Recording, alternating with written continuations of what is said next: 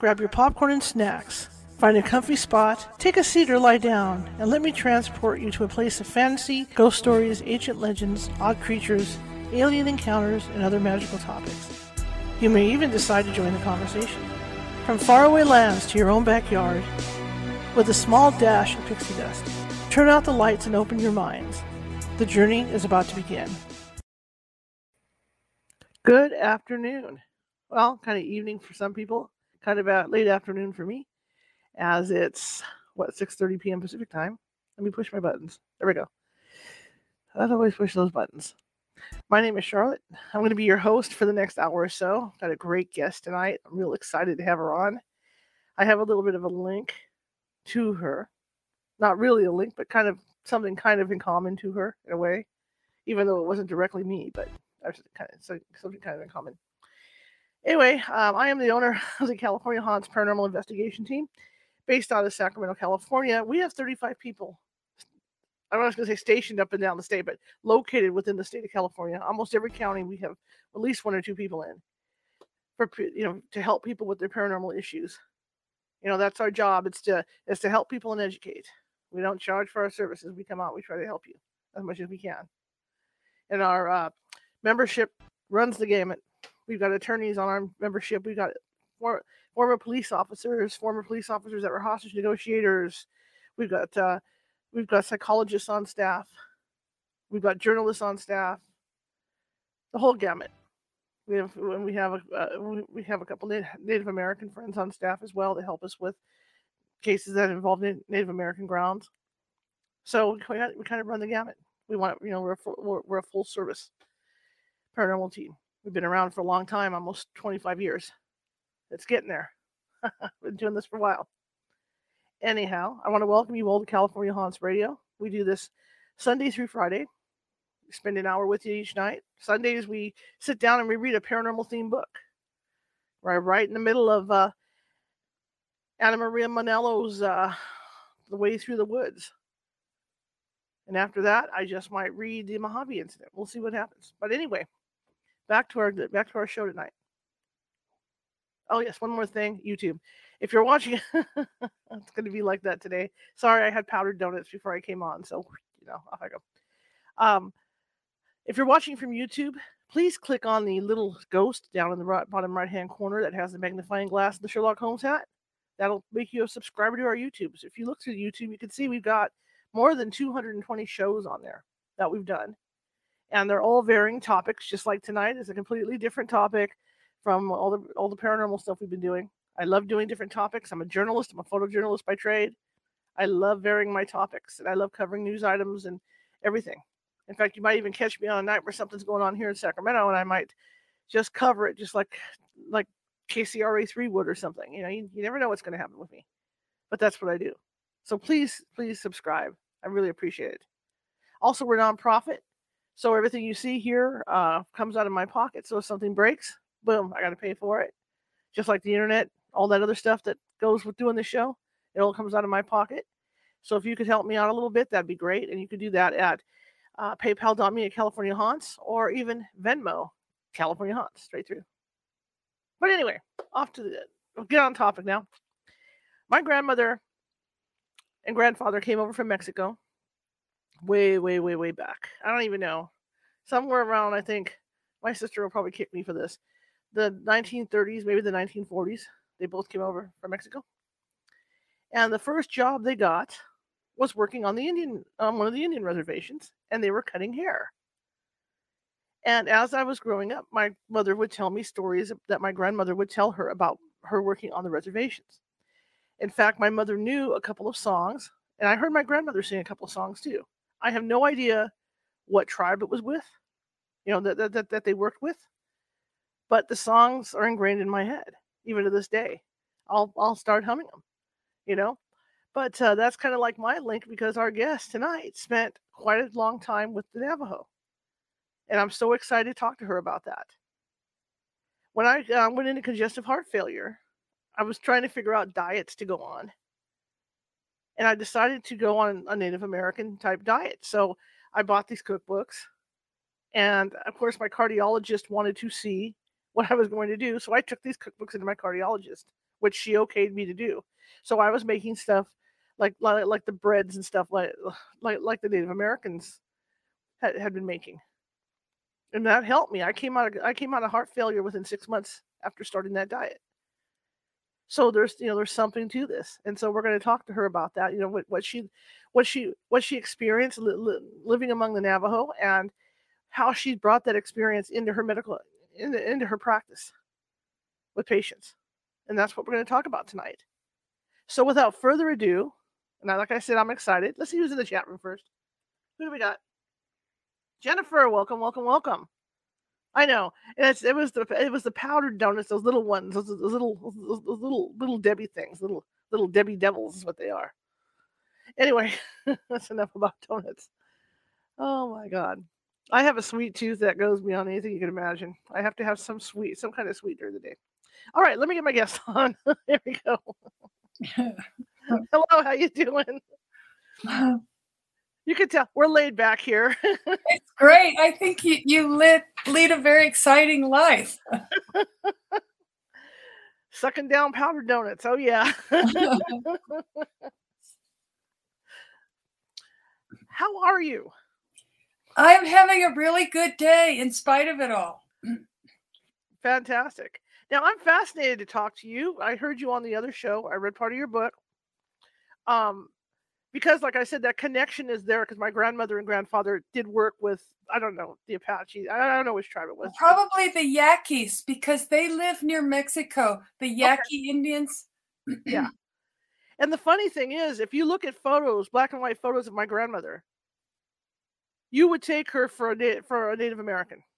Well, she probably has Native American blood. Think think of all the Mexicans. So many of them have um, a Native American blood in them. Yeah, probably your grandparents certainly did. Yeah, and it's funny because you know, like Time Life came out with that whole series, you know, which I which I read cover to cover. And when you look at the photos of of of, of, uh, of the Native Americans in there, they look like my grandmother. Yes, that's very exciting. So that means you're part native yourself. In Somewhere fact, I line, can yeah. I can actually see it. Because we're of course we're unaware of it, but somewhere along the line, yeah, there's got to yeah. be some blood in there. But she, I mean, it's shocking how much she looks like that. Yeah. Anyway, tell me about you because you spent all that time with the Navajo. I'm so fascinated by that. Well, it's just I I've always been guided by an inner compass that tells me what to do even if it doesn't make a bit of sense. I mean, when I decided to do that, to go out in the middle of nowhere to teach on a boarding school, my friends and family thought I'd lost my mind and they asked me to, to explain why I was doing that. And I I said the truth. I said, "You know what? I don't know, but I have a knowing inside that this is what I must do, even though I can't explain it. And all my life has been guided like that.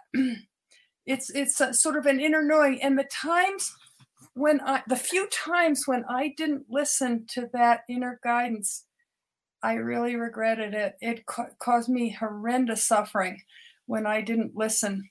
Two two times I didn't listen, and they were disastrous.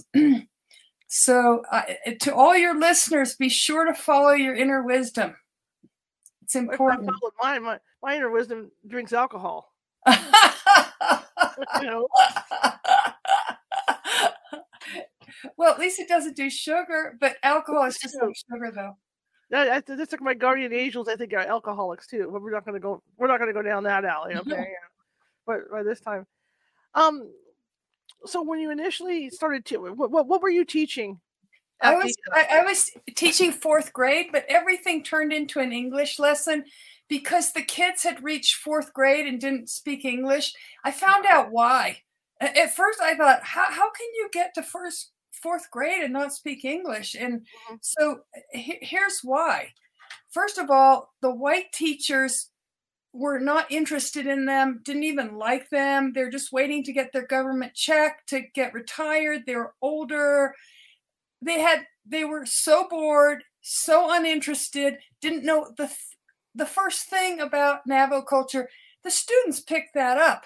And, mm-hmm. and so you know how are you going to be motivated when you think your teacher doesn't even care about you and then the materials the learning materials were, were totally irrelevant to these people's lives. They were Dick and Jane. Can you imagine?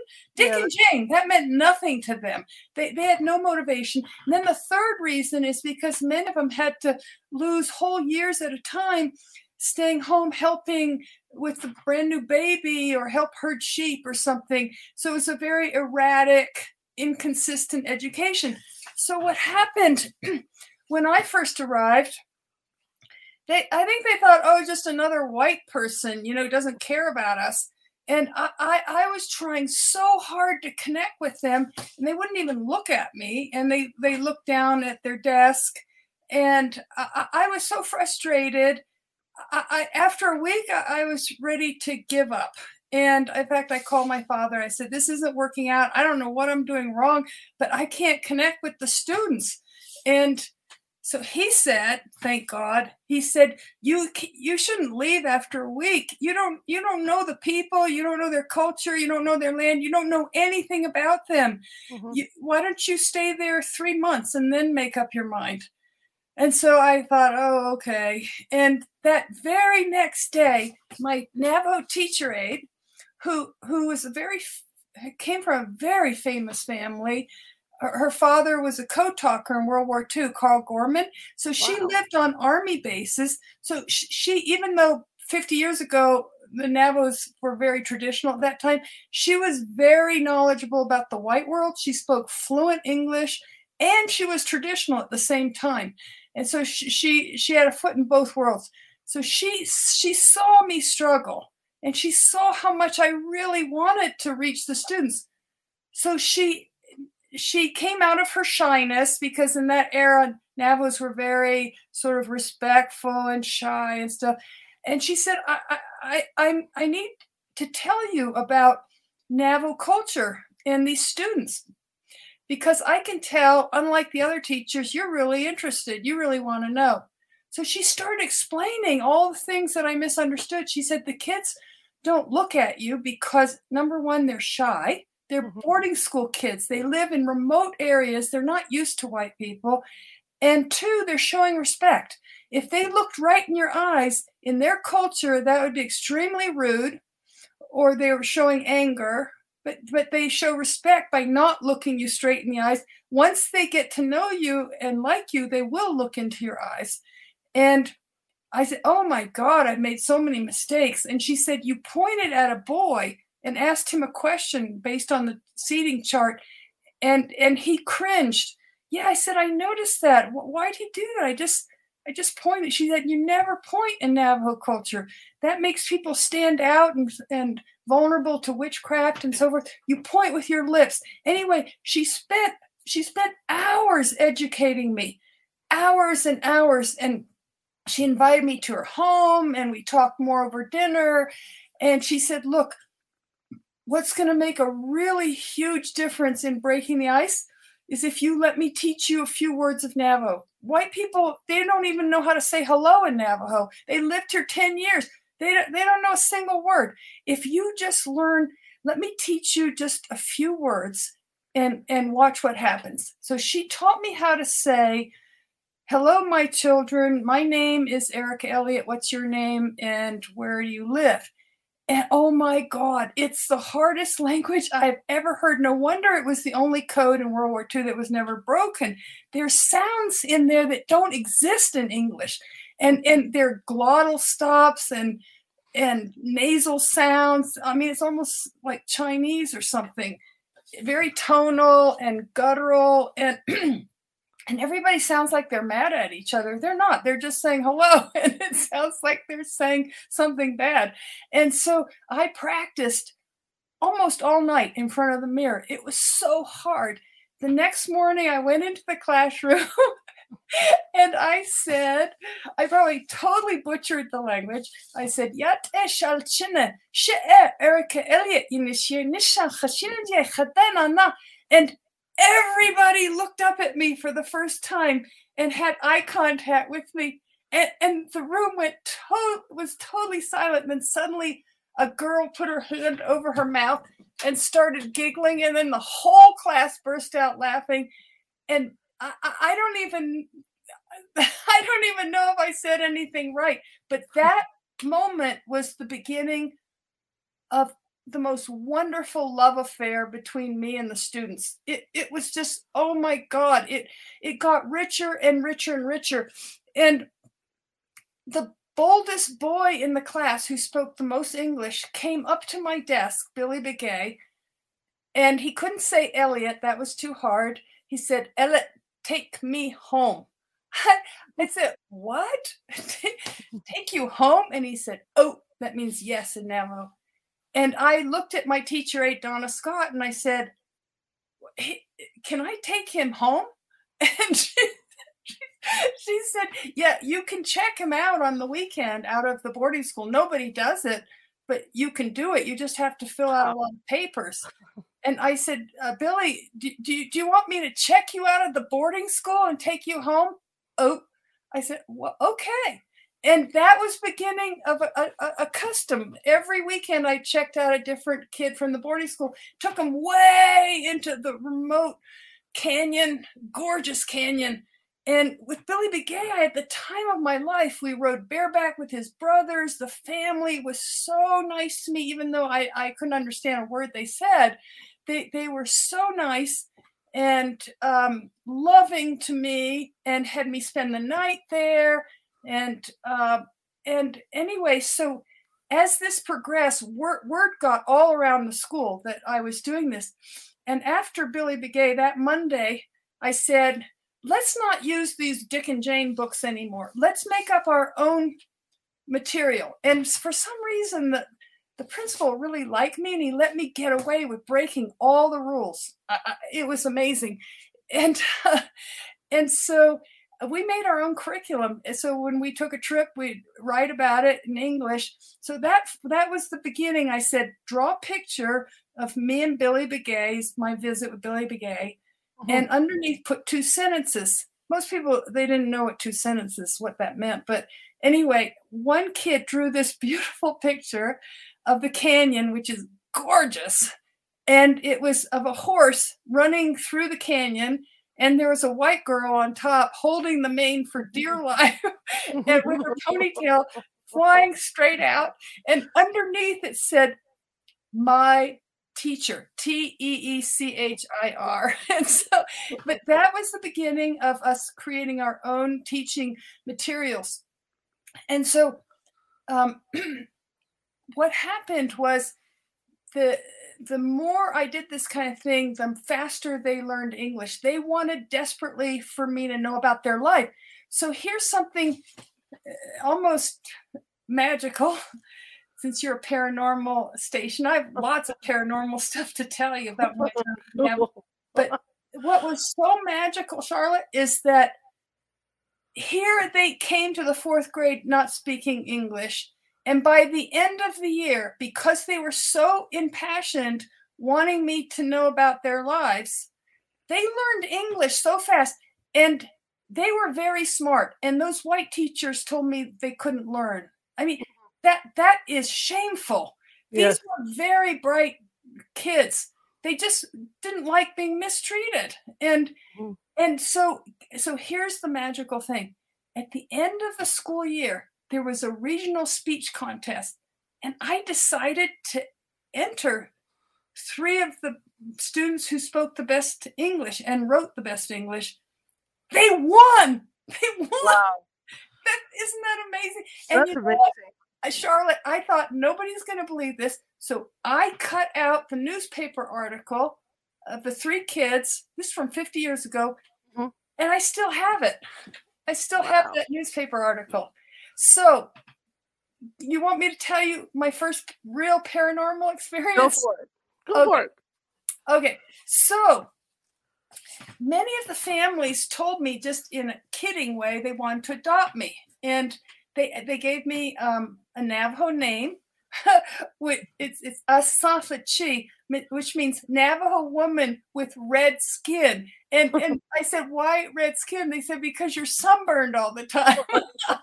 so I was called a redskin. And so anyway, so one of the families that quote adopted me was member of the Native American Church, and that is a formal way of saying the peyote church. They don't use the word peyote, they call it uh, plant medicine. That's what they call it. And and it's never used for recreation. That's shunned upon. It's used strictly for spiritual growth and healing and prayer. And so so um, this family uh, called me like their daughter, their sister. When you really like somebody in the Navajo culture, you call them by kinship term. That that's uh, because kinship is the most important thing in their life. It's not making a lot of money. It's mm-hmm. not being the best at this and that. It's it's having your family. Your family is the most important thing. And so when they call me by these kinship terms and ask me to call them by kinship terms, it, it was an expression of love and so um, so I was supposed to call the person Shema, my mother, and she she's the one who invited me to the next peyote ceremony. It was to heal a little baby who was terribly sick, didn't respond to Western medicine at all, was mm-hmm. not getting well, and and so anyway, um, so she told me I could not wear white man's clothes. I had to wear totally traditional Navajo clothes. So I was dressed like beautifully in this velvet shirt, satin skirt, and tons of turquoise jewelry and silver. Hmm. I looked like I was going to a Navajo prom. and so, anyway, um, so part of the ceremony, it's all prayer and singing and and so forth. And part of the uh, ritual is to smoke this sacred tobacco that they gathered from plants on the San Francisco peaks, which is now unfortunately a ski area. But mm-hmm. anyway, so what you do is you inhale, you exhale, and then you pray in Navajo and you pass it on. And I I was I had only been on the reservation for a month, so I I, I could say how many sheep do you have, where do you live, how old are you, and that's about it.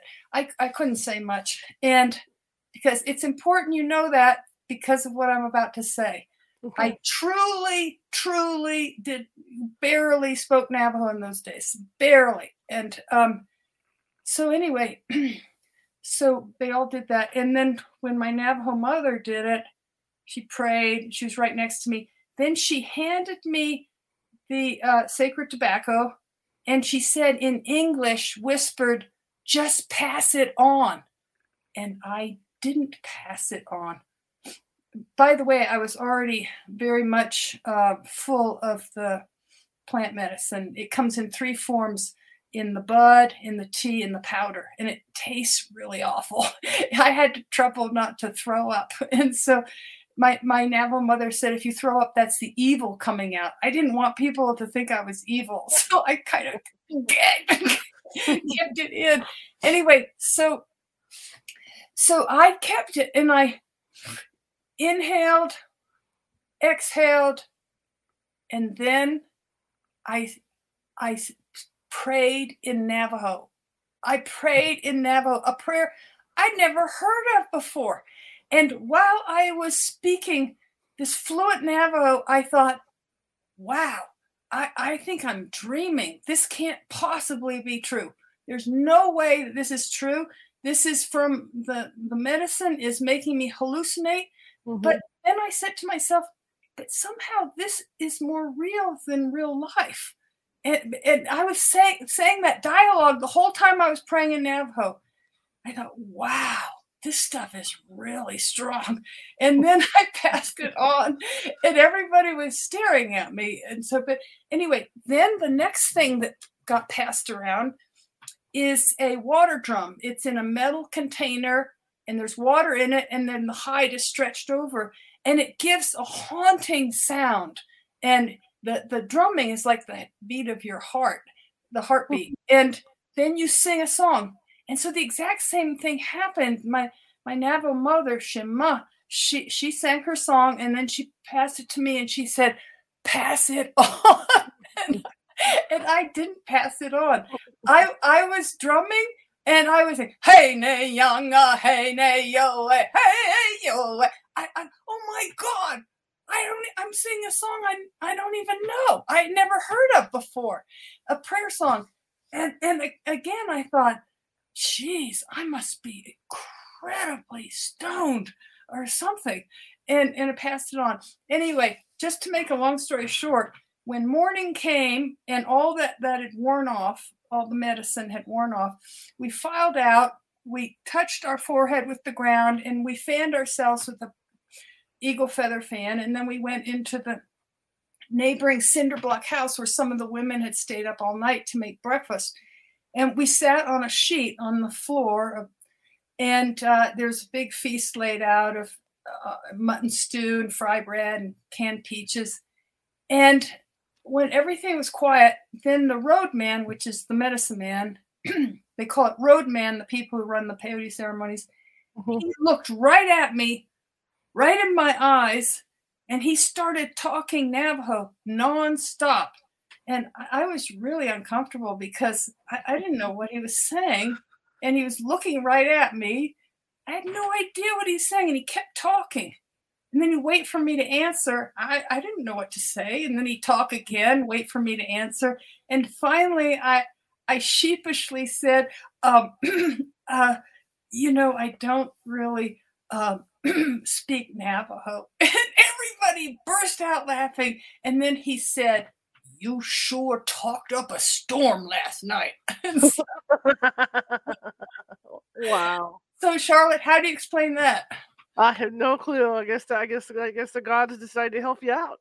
People always ask me that. How, how they say how how do you think it happened? I say, well, truthfully, I don't know. But then some people have made up their own explanations. Like a physicist one time heard me and he said, well, you know, in advanced physics, like quantum physics, there is no past, no future. It's all right now and he said something about how it's all out there, but we can't have access it with our normal consciousness because it's very limited. And right. When you're under the influence, there are no limits. You you have no limits, and so you can pull out of anywhere anything you need. And so I thought, okay, I'll I'll, I'll take that explanation. And um, so so Charlotte, you, you how would you explain it? You know, the whole I think the whole point of peyote is the visions that go with it. And you know, it's, it's one of the things. And I, I just think that it opens you up, like he's in a way the physicist is correct.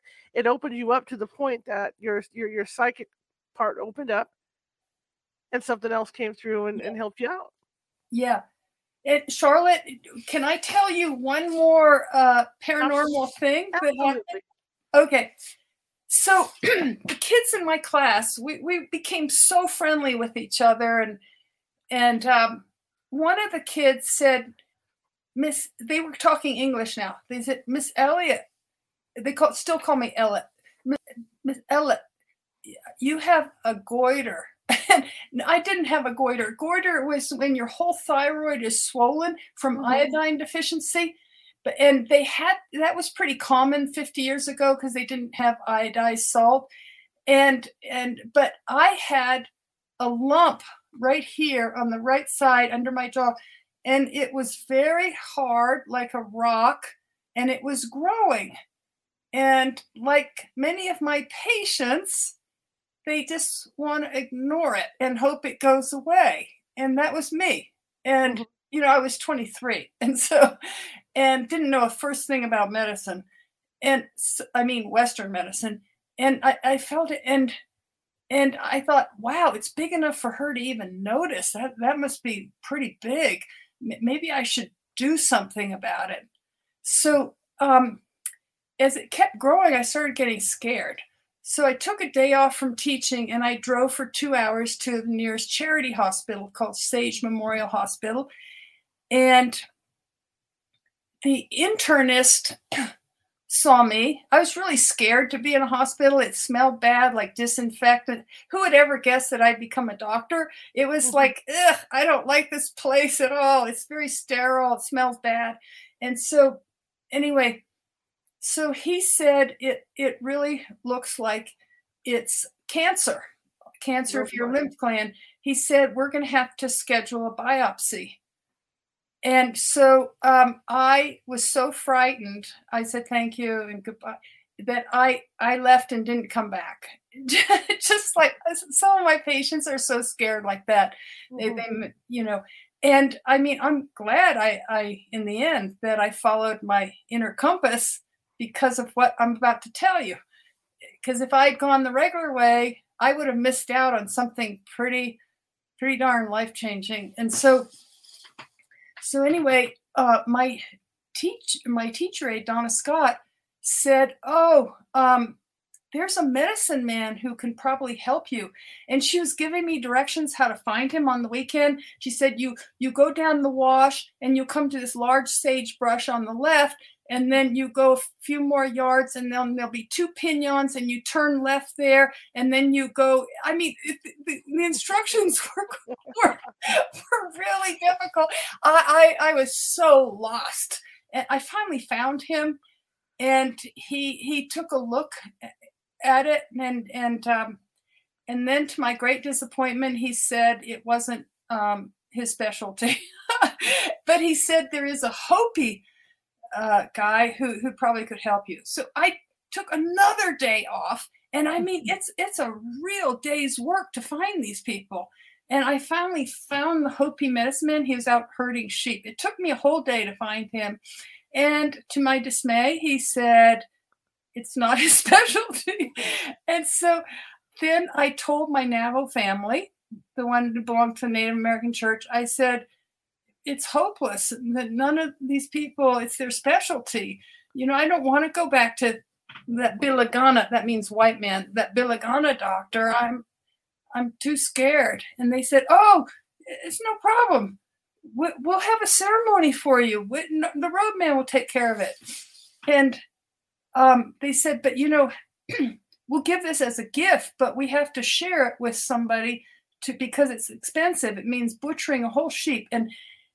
Instead of bank accounts, their money is in their sheep and their goats and their horses. That's that's their wealth. And so uh, butchering a whole sheep for a ceremony is a big deal. And then they have to pay the roadman on top of that. So they shared it with another another family with a sick baby. And um and so uh anyway, I in the ceremony I was so focused on the baby. I took such an interest in the baby, what the baby was doing, that I, I forgot that this ceremony was for me too. I completely forgot. And I watched the baby get better and better and better and better. And um, and we sang and prayed and the usual stuff all night. We prayed all night, and the baby was fine afterwards and gurgling and looking at its mom and smiling and everything. And then we filed out and did our thing and went to have breakfast. And we're sitting around on that sheet with the food laid out. And everybody stared at me. I and I I wanted to know what are they looking at? And I was looking to my right, to my left, and they, no, they're looking at me. I thought, why why are they looking at me like that? And then I remembered, and my hand flew up, and the the mass was gone, was gone. And to this day, 50 years later, if you watch me like over the course of the day, you, you'll you'll see me go like this to this day, making sure it hasn't come back. It's become a habit. And Ever since that time, I just couldn't believe it. And so I was going like this all the time. Like it was gone. Charlotte, what, what do you make of that, Charlotte? I think magic works its ways. I think I think natural healing does work in a lot of cases. My grandmother was a curandera as well, Oh wow. and I, I didn't experience any of her her stuff, but my mother did. You know, she had stories about my grandmother doing healing rituals and stuff, Wow. and so I believe I, I believe in all that stuff, every bit of it. Wow. Wow. Well, I I have an, another um unusual experience. Do you about um uh, with an animal? Do you want to Okay, hear it? sure. Okay. So I'm a very much a nature girl. I always have been. I always walk barefoot. I always feel happy in nature. I bet you're like that too, Charlotte. Yes, I love nature. I, I figured. I love So- you. Yeah. Yeah. And so I'm as a young woman, I always felt very safe in nature. I didn't always feel safe with people like you know you get raped or something mm-hmm. and that's what happened in the book uh, i was with a navajo friend and a horrible thing happened you have to read the book to t- I don't want to tell it it's so right. horrible and right. um I, I rather not tell it this time and um anyway so i one weekend when I was not taking out. Oh, um, guess what? There's an updated Charlotte. There's an updated revised version that's better. It, this okay. is a self-published version. Okay. The the other one. Do you have the cover for it? I don't have that cover here, but okay. But let me tell your listeners. Um, it, it's the same title, but it has a different cover with an eagle on it. Okay. And it, it's updated because uh, this one's self-published, and the publishing it did so well. that publishing company said they wanted to republish it so they could get wide distribution, and so so look for the republished one, and because it has all information about what happened during the pandemic, it's very updated and um, yeah. I so okay, no okay. problem.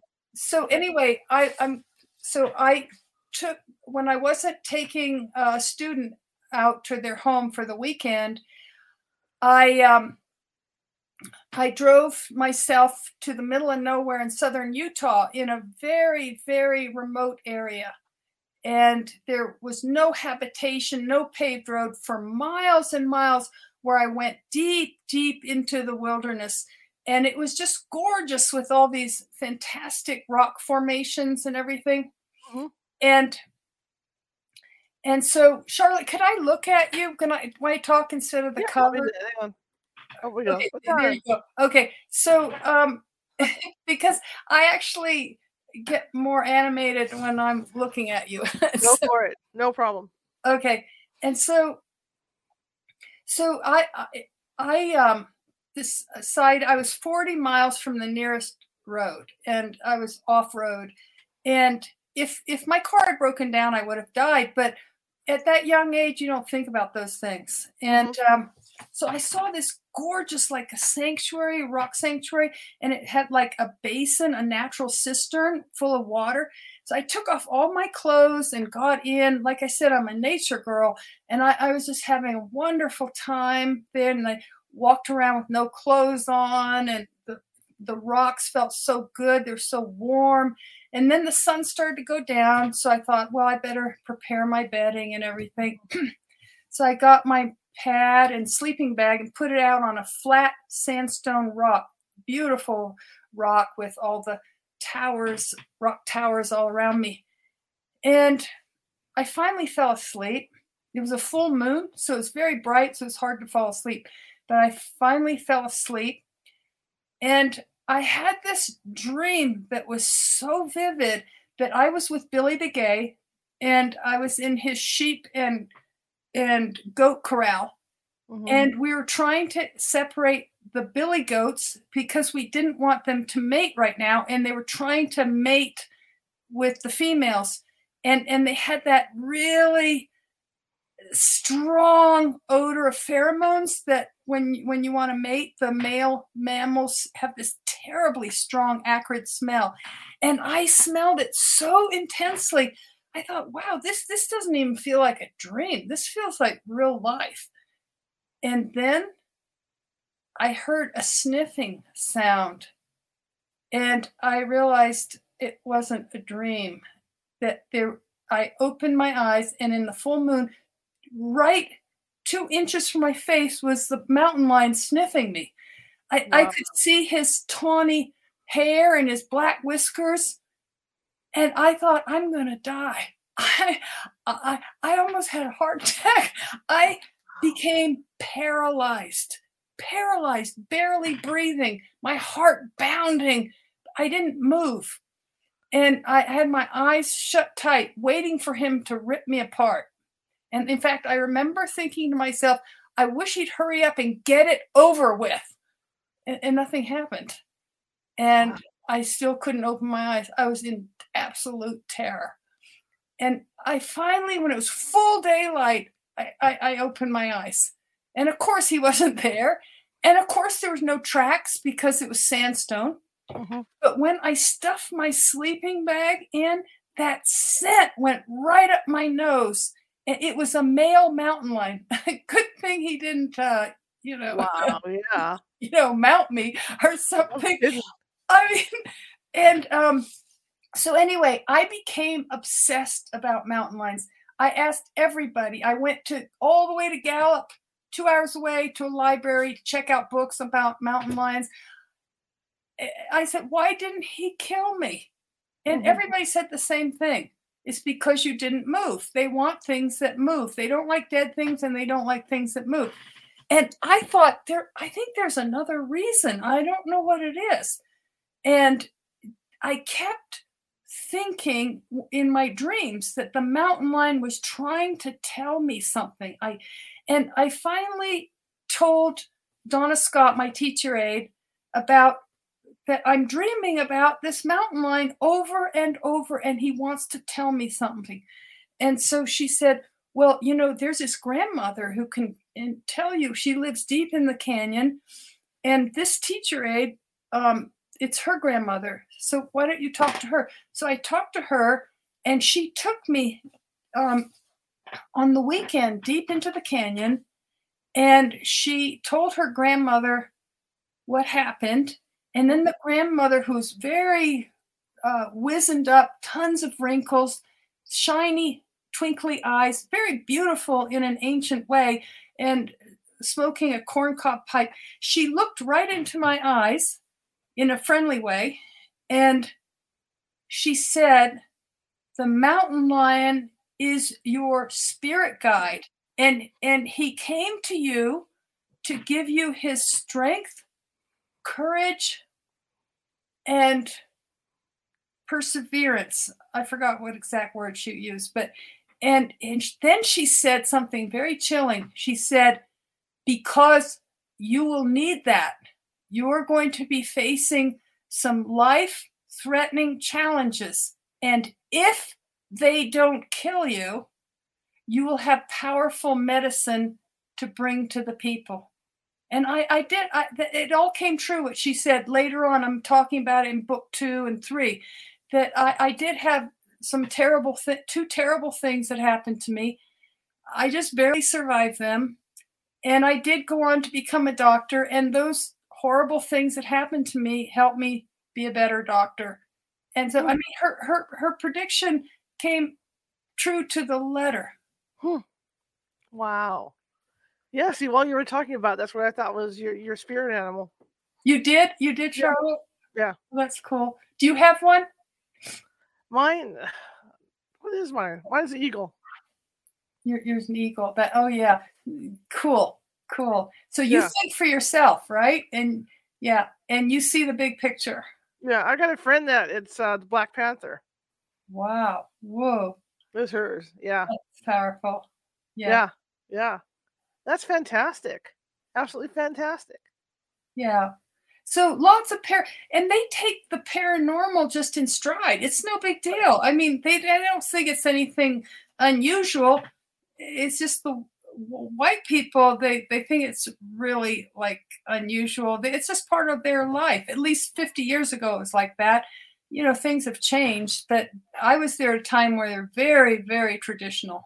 hmm So you were able to participate in uh, obviously the, their rituals and stuff like that. Was it hard for them to allow you to do that, or or or, or was it a gradual okay thing? this is what they said they said i was participating in in ceremonies that white people weren't allowed and Right. and, and had never participated and they they said that i i was um my how did they say it they said it in different ways they said i i was a, a white navajo woman and they said i had a navajo heart and they said i was navajo and some other time that works. Okay, that makes sense. yeah So you took this stuff. You spent all this time with the Navajo. You you became a doctor, yeah and you were able to incorporate some of what you learned, right, Oh yeah. into Yeah. your practice. Yeah, but first I had I was a mainstream doctor, which was not not a good I mean, yes, I you know, I learned an awful lot. I'm glad I did it, but it wasn't my life calling to just give out pills. In fact, Charlotte, I'm going to tell you something funny. Okay. I mean, it's actually pathetic. It's the Navajo word for white doctor is a zethini, which means he who gives out pills. And I, I thought, yeah, that, that's right on. He who gives out, just giving pills. It's not really healing. It's not really healing and not getting to know your patients, not trying to find out what's really going on, what's underneath all those headaches and the asthma and feeling chronic fatigue. What is the real cause? It's, you know, and so when I left, and, and it was one of the disasters that the uh, um, prophecy and it was one of those disasters that got me on the right path. So all my bad experiences have been a portal to something much, much better. So, for all your listeners, never waste a bad experience because it can be composted into something you can't even imagine. So, so it's don't waste it. And so that that I I I practice what I preach, and um, I started practicing in a way that was in true alignment with my soul's longing, my soul purpose, is to empower people with information that helps them help themselves help them. I, I some doctors want you to feel little like a child and they're the father and they tell you what to do and you're supposed to do it. I'm not like that. I say i'm your ally. I'm not your boss. I'm your ally and together we're gonna get you well but um and so it's all about empowering and using all sorts of tools Sometimes I do use Western medicine. If somebody has pneumonia, I do I do give antibiotics, but I only do that when other uh, natural methods are not doing the trick. So I draw on everything, and also I help my patients. Uh, I share with them what I learned that anything is possible, right? Mm-hmm.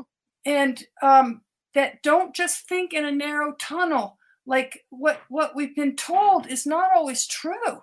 In fact it's often not true. Like what we're hearing now in the current times a lot of it is not true. You have to trust your inner wisdom and you have to use critical thinking. How to use critical thinking? You say does this make sense? You just mm-hmm. ask a simple question you don't have to be a genius to do critical thinking. You just say does this make sense does this match my own experience am I acting out of fear or am I ma- am I making a good decision or am I doing it out of fear?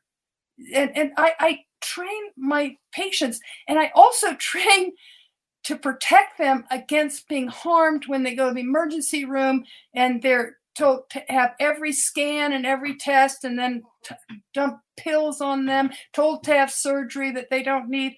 So I, I give them tools of how to um, deal with mainstream medicine. So when you were learning it, like when you when you when you were learning this stuff, you know, from the Navajo, did you do extra read? I mean, obviously you had to do some extra research when you brought it into your practice, right? Yeah, yeah. So um, I I I used herbs that I learned about when I lived with them, and I I was in the Peace Corps, so I learned about a lot of uh, plants from the Andes, from the indigenous people up in the Andes. I was way high up and learned an awful lot about how to live on nothing, how to take care of your health uh, with practically nothing. And uh, so I learned a lot. I, I, learned a lot. So, how do your patients um, relate to it? I mean, like I said, when I had heart failure, that was my first thought was, okay, I'm done with Western food. I'm going to go to a more, you know, Native American diet. That was so smart, Charlotte. That was very smart of you. And so, just I mean, not not everybody's like that though. So how you know when, when you have a patient that okay, that, here, here's the very cool thing. Okay. I never advertised. So okay. what? Because when you advertise, you, you don't know who you're going to get. They haven't been vetted. It's mm-hmm. all word of mouth, meaning that that person tells that person, "Oh, you'll really like her because."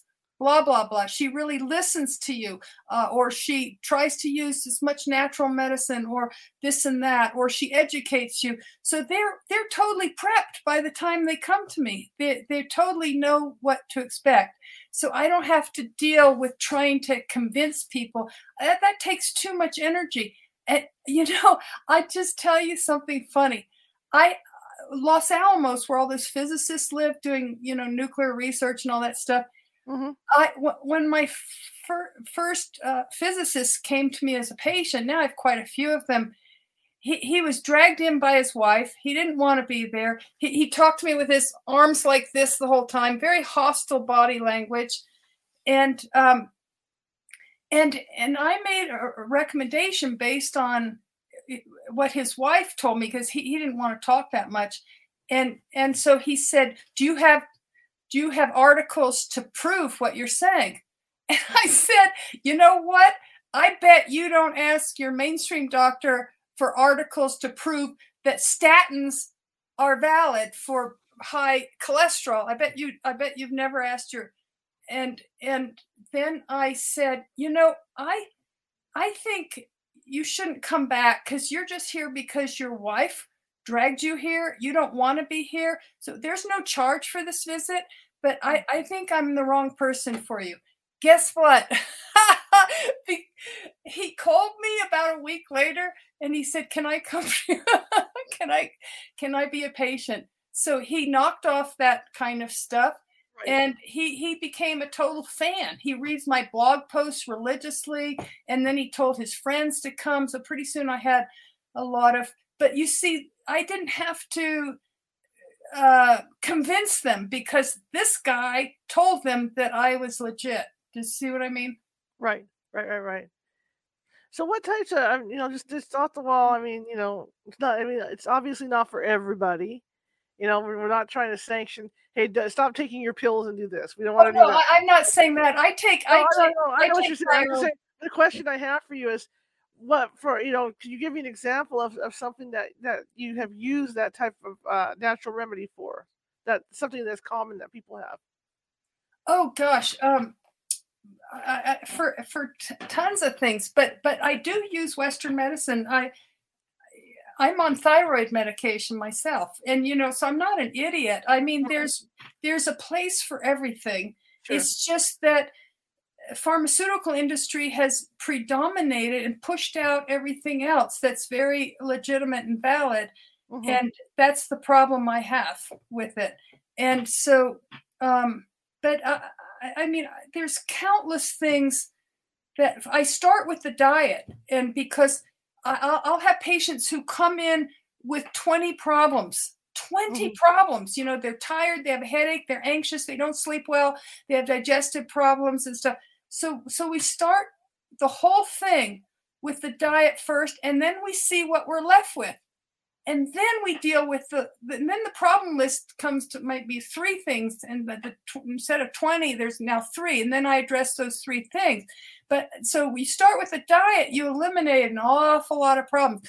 But diet though one size does not fit all. So people who say this diet or vegan or all meat or all this or all that that doesn't work mm-hmm. there are few principles that apply to everybody. Eat organic if you can afford it and find it. It's mm-hmm. far superior. The glyphosate, the Roundup, the herbicides are very harmful. Drink filtered water if you live in the U.S. And um, so, so there's very few basic principles that apply to everything. Everything else needs to be customized. Like some people have nightshade problems like uh, potatoes and tomatoes and they get joint pains. Mm-hmm. and other people you know do great with all that stuff. And so and dairy is a common troublemaker whether people realize it or not. And so you try to eliminate the common ones and see if it makes a difference. If it doesn't make a difference go back to it. Gluten is very common troublemaker very common. Sugar is a common troublemaker Sim- too many simple carbs bread pasta crackers cookies box cereal chips. Okay another principle that applies to everybody is try not to eat processed food. Try to eat whole foods the way it grows and that applies to everybody. And mm-hmm. so but beyond that you have to find the diet that works. So we do trial and error in my practice to get the patient to find what's truly right for them and then the digestive things go away some of the fatigue goes away the brain fog goes away some of the some of the depression lifts. Mhm. and then we we deal with what we're left with. And we deal with that with herbs and uh, certain supplements and uh, and so forth. And uh, so people come from all over the country. I haven't been taking new patients for five years because Wow. I'm overwhelmed. I I I have 1,200 patients, and that's and I'm 73. That's a lot. That's a lot for one person. Yeah. And so, but if you go to my website, my blog site, as a public service for all those people who want to see me, and I can't, I can't, I can't take more patients. I I've done all these different blog posts about medical things that they'll never find from their mainstream doctors that are really practical, really helpful, and not the dogma that they're taught. And so it's musings, memoir, and medicine.com. Musings with an S, musings, memoir, and medicine.com. And it's a mishmash of, of excerpts from the different memoirs I'm writing. I'm going to be writing a total of four And and it's um uh, trip trips I've taken, but but relevant to your listeners is that there's the category under medicine. If you click under that category, I'm sure you'll find something that is very useful, like the osteoporosis, the cholesterol thing, the fatigue, the insomnia, the digestive stuff, and it's not the regular dogma that you're learning. It's it's it's stuff that's um, not pharmaceutical oriented and um, I- think very very useful. hmm Coming from your, um, you know, being white, we'll just use the word white, and seeing what you saw, you know, the the, the, the, the miracles, you know, with, with the with with the kind of medicine that, that the Navajo were using. Was it hard for you to believe at first? Yes, yes, yes, it was. I just couldn't believe it. I go up to those people and say, "Are you really better?" Yeah. You know, are you really like? Did, did what such and such go away completely? And, and, you know, I was incredulous. Yeah, because I I've been brainwashed, right? Mm-hmm. And um, so w- when you're brainwashed, you you sort of have to see it over and over to like real like wow, this is really happening. I just find it so interesting.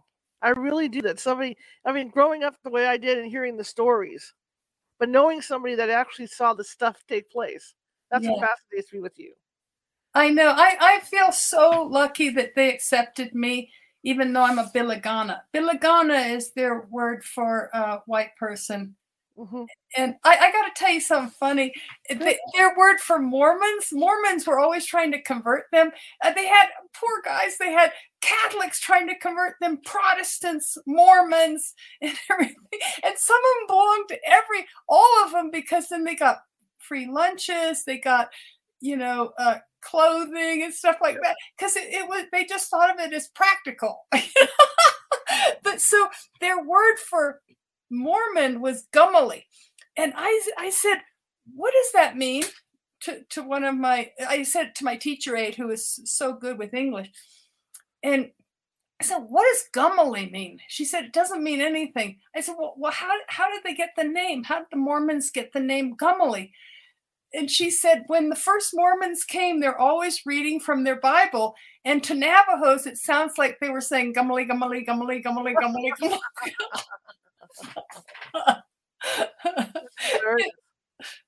Absolutely hilarious. it's So like, yeah, yeah. that's what, that's what I mean. I'm so intrigued by you. That's why I'm going to finish your book. I got halfway through it, but I'm so intrigued by you because, like I said, I grew up around, you know, hearing the stories from my mother, yeah, but I never saw stuff like that done in front of me. I knew my grandmother was doing it, but you know, yeah. I, you're, you're, don't forget, you're part native. Don't forget that. Yeah. So And it's that- all. That's really something to be proud of. there's still mint growing in my backyard Cool. because she was growing mint, you know, all, all Oh. along the perimeter of my yard and everything. So she Oh, has yeah. grow it back there. Yeah. Wow. that she was using. And I remember watching her make tortillas. The only person I've ever seen make tortillas and not use a spatula to flip them. Wow. wow. It scared the hell out of me. You know, the stefan would be piping hot. She'd reach in there and flip them bad boys right over. oh, oh, you got some nice memories. Yeah, yeah. But I also remember being the grandma. God forbid you touch something that she's working on. Oh yeah. You know. But I mean, yeah, I got some great memories of watching her. But I wish, you know, I hadn't been so young because I was only like probably five or six at the time, where I could have sat down and really talked to her and picked her brain about that stuff. Yeah. You know, I missed out on it. But that's why when I when I when I heard you on the other show, I was just really into it because I thought, wow, you know, this is kind of like my background in, in a twisted sort of way, you know, a way off sort of way. Yeah. And it was fascinating. So, so ha- because you have that streak of Native American in you, it means you can access things that maybe it's harder for other people to do. Oh, interesting. Very Yeah. interesting. Very, very interesting. What do you have to say to people that want to uh, look into all, alternative forms of medicine? You know, like so like somebody that's getting treatment right now. Is, is it something that people should do? Is you know, like me, I don't like it when the doctor sits there and prescribes a bag full of pills. You know, I'm just like, do I really need to take all this? Oh, you know, like there are there are people like me who are mainstream and really good at what they did, and then they became totally disillusioned. And because uh, they developed some terrible problem, Western medicine was hopeless and just made them worse. So they left, and then they became like famous, like Mark Hyman from the Cleveland Clinic. He he had so much mercury in his mouth from his fillings he, he couldn't use his brain anymore. He, he couldn't practice medicine. His whole life collapsed. And so he went on a big search himself to get well. And his get well search uh, got him well and so excited him that there was this whole different way to get people well that now now he's he's he pre, he he spreads the word so if you you could start by getting in touch with his, his work as a way to start. Okay, okay. My gosh, this hour went by so fast. I'm sad it's over. I know it's so nice talking to you, Charlotte. I can talk to feel- you for know what? I'm going to tell you something, Charlotte. I feel, I don't care how much blood, uh, native blood, I feel like when I'm talking to you, I feel like I'm talking to a Native American. Thank you. Well, that's cool. Uh, That's a big compliment. Thank you. Thank you so much. Thank you. I would love to have you on again to talk more because I mean, I, this just wasn't long enough. Okay.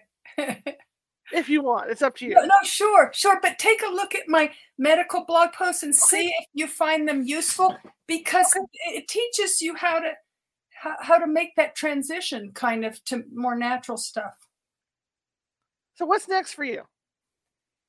I I'm writing. I just finished my second ma- manuscript called um, "From From Mountains to Medicine" and my search for purpose. And then my third memoir is going to be all about telling the truth about what I saw in medicine and and how I came to practice the way I did. My whole trajectory. It, it's really fascinating. I, I mean, how I became practicing the way I I do, and um, and then the fourth one is about my son. It's going to be called How My Son Raised Me. Cool, cool, cool, cool. Oh, I just had another question. I thought when you decided to to like to you know talk about the the, the natural stuff with, with your patients, the other doctors did were they open to it?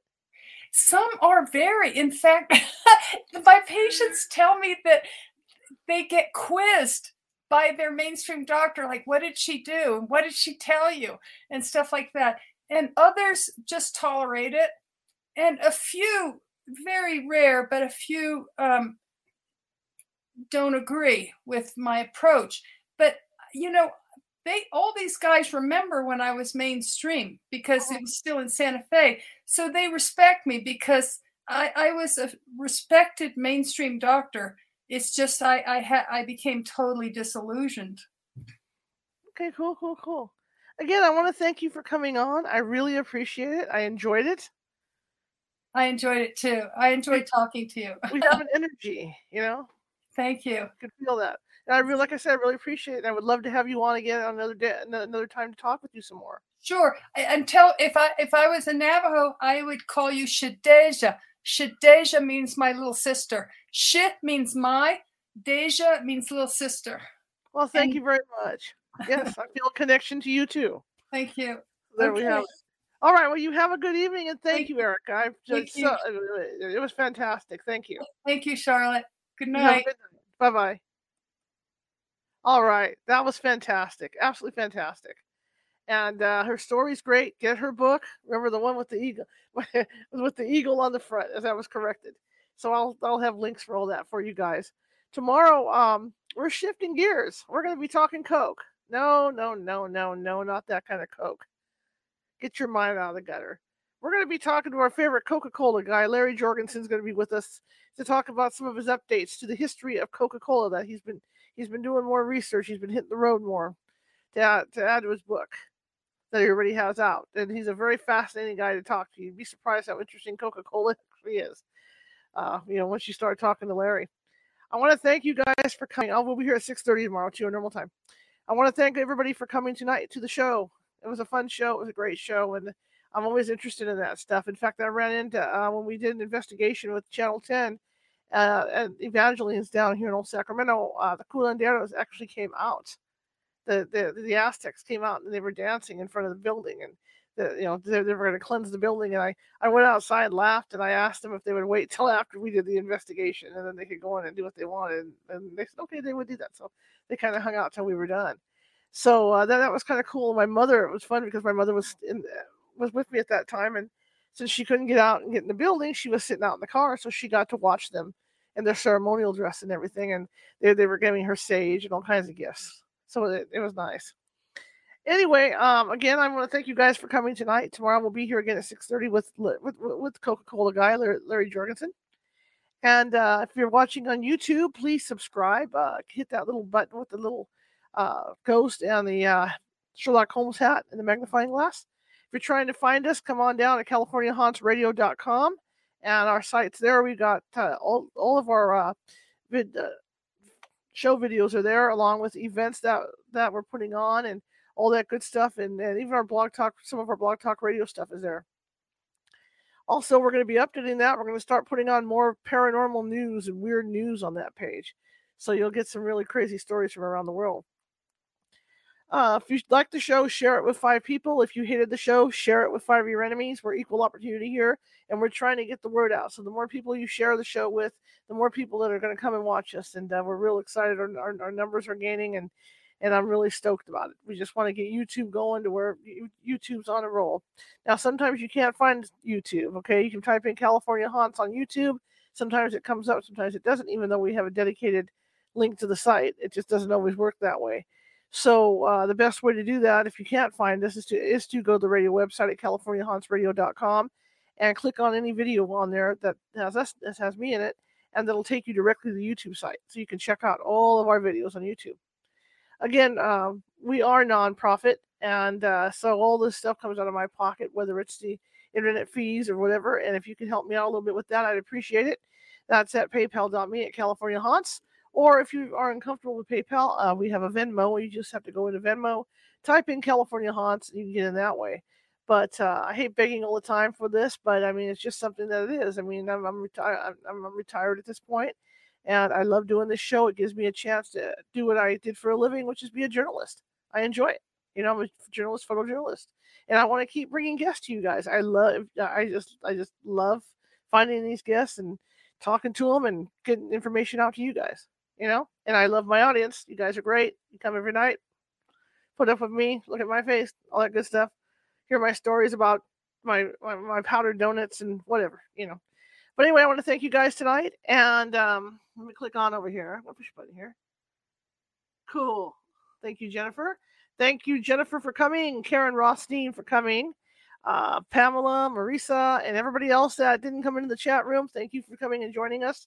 Everybody else on YouTube that came in, thank you for joining us there. Again, um, I will see you tomorrow at 6:30 uh, p.m. Pacific. And here's her information. And remember, it's the book with the eagle. Websites: Musing Memoirs and Musing Memoir and Medicine.com. and. And Medicine to Miracles is the book, and it's not the one that I have. It is the one with the eagle on the front. And she also has another book, so let's not get excited here. It is called The Healthy House. It's her second book that she has out.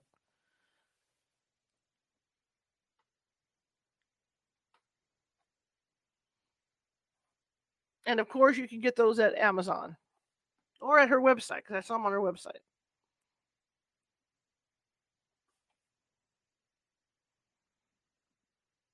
Okay, everybody. I will see you tomorrow. Have a good night. That's what happens to slip in.